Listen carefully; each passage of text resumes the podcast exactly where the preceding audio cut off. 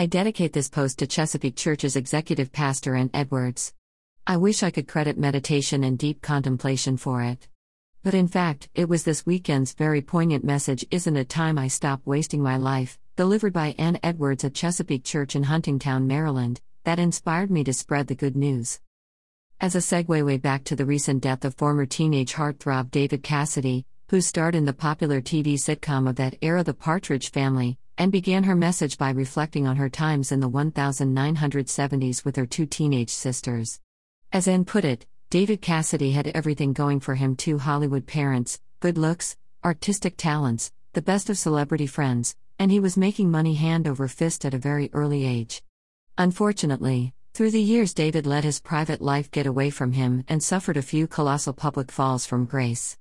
At about only a minute into her message, Ann conveys to us the former star's last words so much wasted time. What a captivating opening, equivocally tragic example for a wake up call to us all on the subject of the day Stop Wasting My Life. I must also tell you that David Cassidy at his death was three years my junior, and despite his wasted time, David seems to have far exceeded anything that I have done in my life that I would consider notable or life affirming.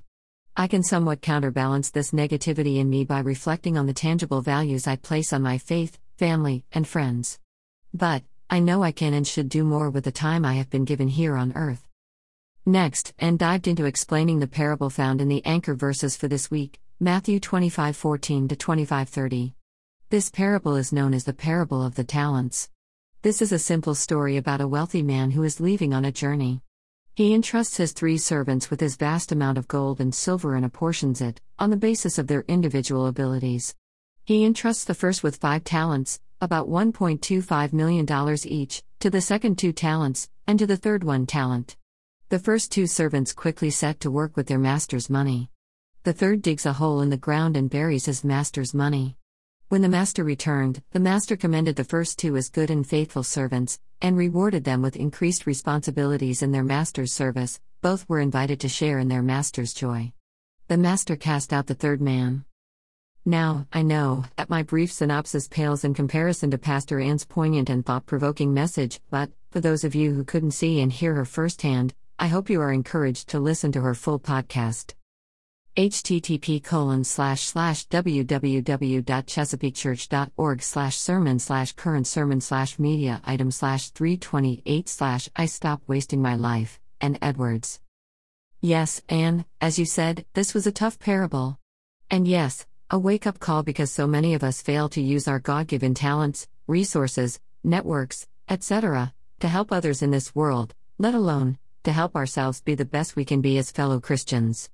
But the hidden message of hope that you mentioned it's not too late, it's never too late on this side of eternity.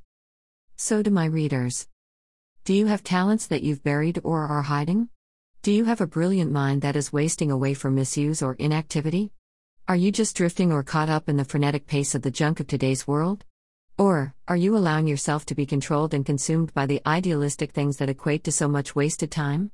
I, for one, want to start again and, commit my life making a difference not just for me but for those others who share this world with me.